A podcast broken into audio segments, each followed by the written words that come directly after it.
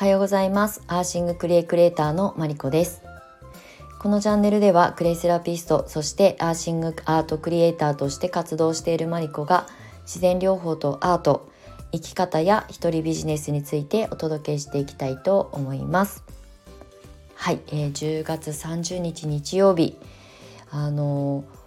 日に日にスタイフの収録配信時間が早まっております。はい、なんでかっていうとねあの昨日の収録でもお話ししたんですが今ねあのテスト的にノートの記事と、えー、スタイフの、まあ、収録配信をセットで配信するっていうのをね試みとしてやっていて結構ね私もともとノートブログの記事を書くのって早朝に書くっていうか朝起きてなんか降りてきた言葉からブログを書いたりとかずっとしてきているのでなんかねそのノートを更新する時間に合わせて今収録を撮るようにしているので声があんまり出ていない時間帯にもかかわらずはいあの収録を上げているっていうので今撮ってる時間がですね7時45分を回ったところからスタートしているのでもうすぐ8時を迎えるこんなに朝早い収録をあんまり過去やったことないかもしれないんですけれども日に日に早まっておりますっていうことですね。で今日は10月30日明日で10月も終わりですね。本当に早い。まあ、毎回なんか月の終わりになると早かったっていう話をよくしますけれども特に今月はちょっと私の中で大きなこう決断があったりとか、まあ、U ターン移住だったりとかあのプレイセラピストとして、まあ、約9年で来年10年目に入るにあたってこれから先の自分の役割なんかをいろいろ考えている時間がすごく増えたのでなんか頭がすごいねぐるぐるぐるぐるこう先行して働いてるから余計時間の経過を早く感じるんだと思うんですけれどもはい。なのであのあっという間に1ヶ月が終わろうとしておりますが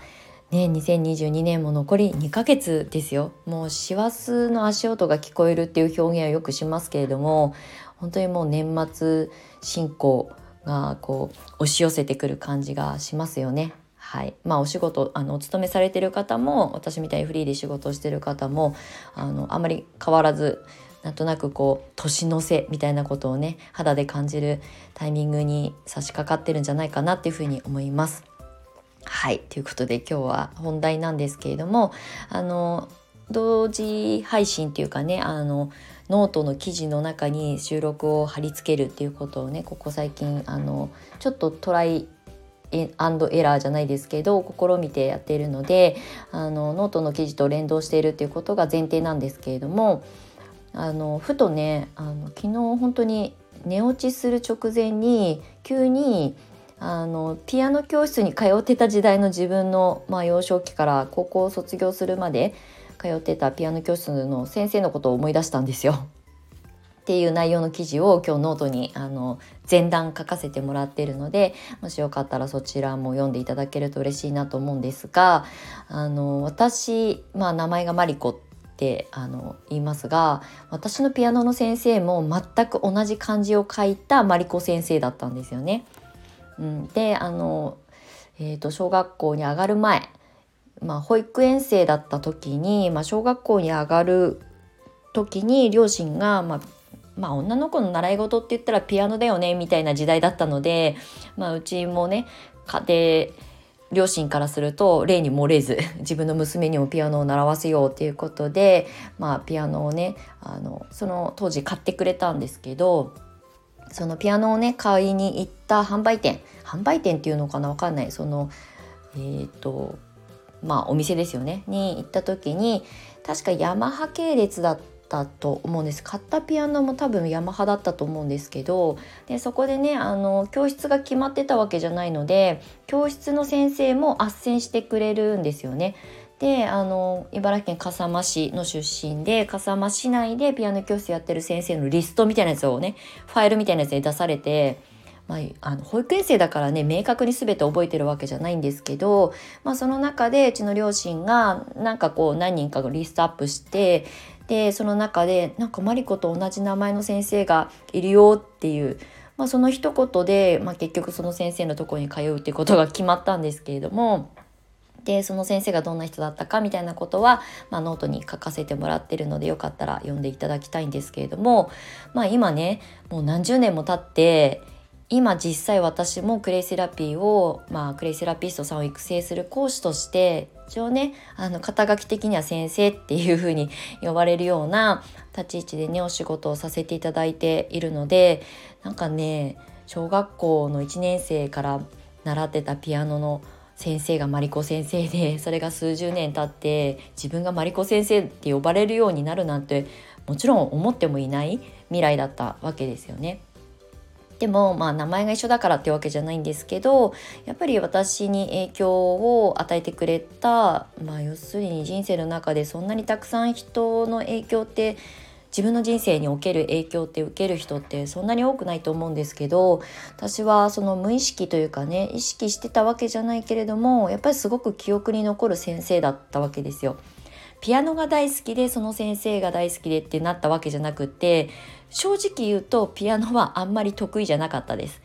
約12年間ピアノ教室には通ってましたけどまず練習しないしあのぶっつけ本番的なピアノの発表会だけは晴れ舞台みたいなものにはねあの結構なんかこうんだろう本番に強いタイプだったので練習しなくてもいいっしょみたいな感じのすごいねなんか高飛車な子供だったんですけどなんかねそういうのもあってピアノを習うことがなんか好きだったわけじゃなくてその先生がマリコ先生が好きだった。だから多分続いてたっていうことを、まあ、自分自身が今講師という立ち位置で教室をやってらせていただいている中で、まあ、うちの生徒さんたちにとって私がそういう存在だかどうかっていうことはあの全然ねあのなんだろうこう、えーと、求めてないんですけどうんとでもね同じ講師業っていうことをやるまあジャンルは違うけれども先生としてすごく尊敬する一人の人なのでなんかね今回 U ターン移住をまあ決めてねまあ、地元に帰って、まあ、その先生がねもう今何歳になってんだろうな。あの当時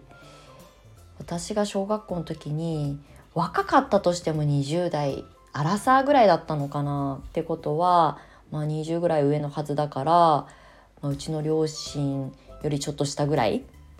まあ、50代であることは50代以上60代になってるのかなもう。ちょっと分かんないんですよ。その当時の先生の年齢って子供だからあんまり気にしたことなかったのでね。だからもう結構ねあのもしかしたらお孫さんとかがいて、ね、おばあちゃんになってるかもしれないしまあ教室もやってないかもしれないしね。あの教室やってた場所は覚えてるんですけどまあねあのいるあのその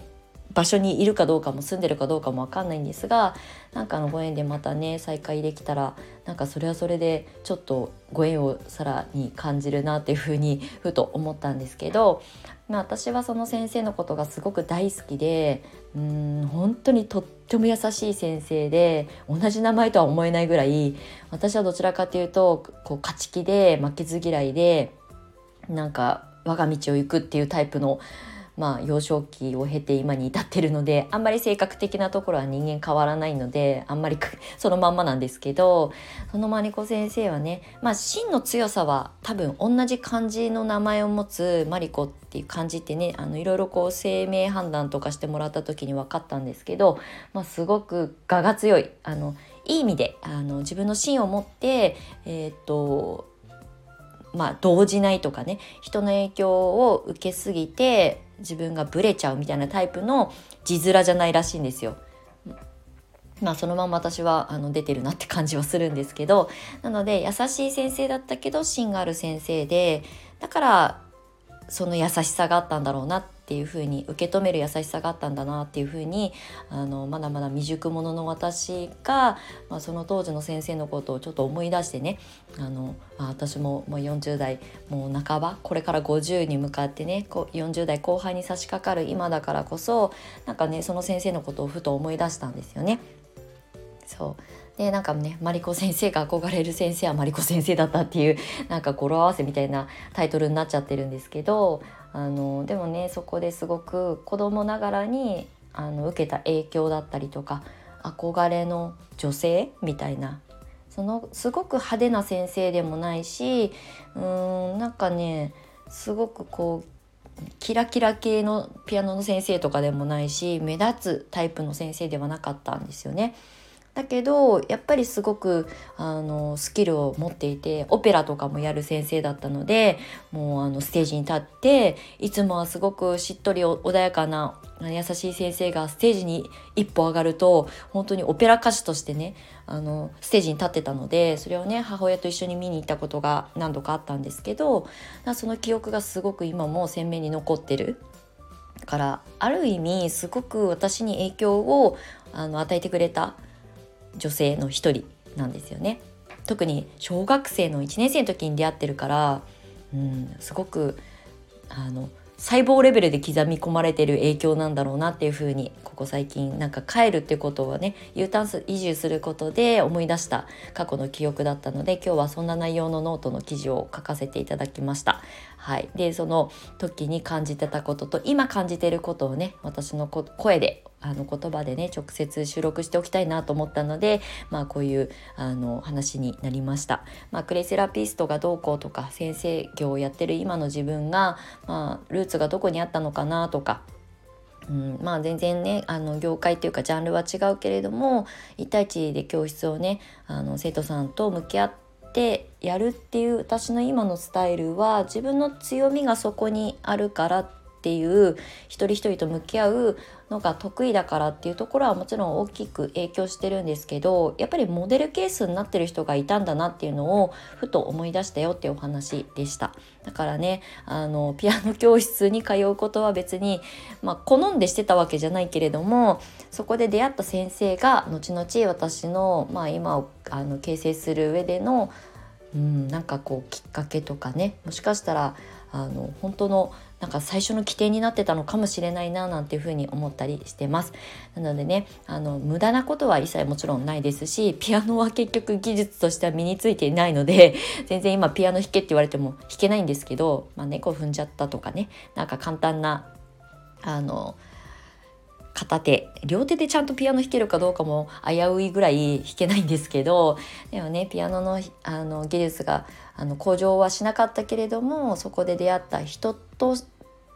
として人と人としての出会いが財産になっているなっていうふうに思ったよってお話になります。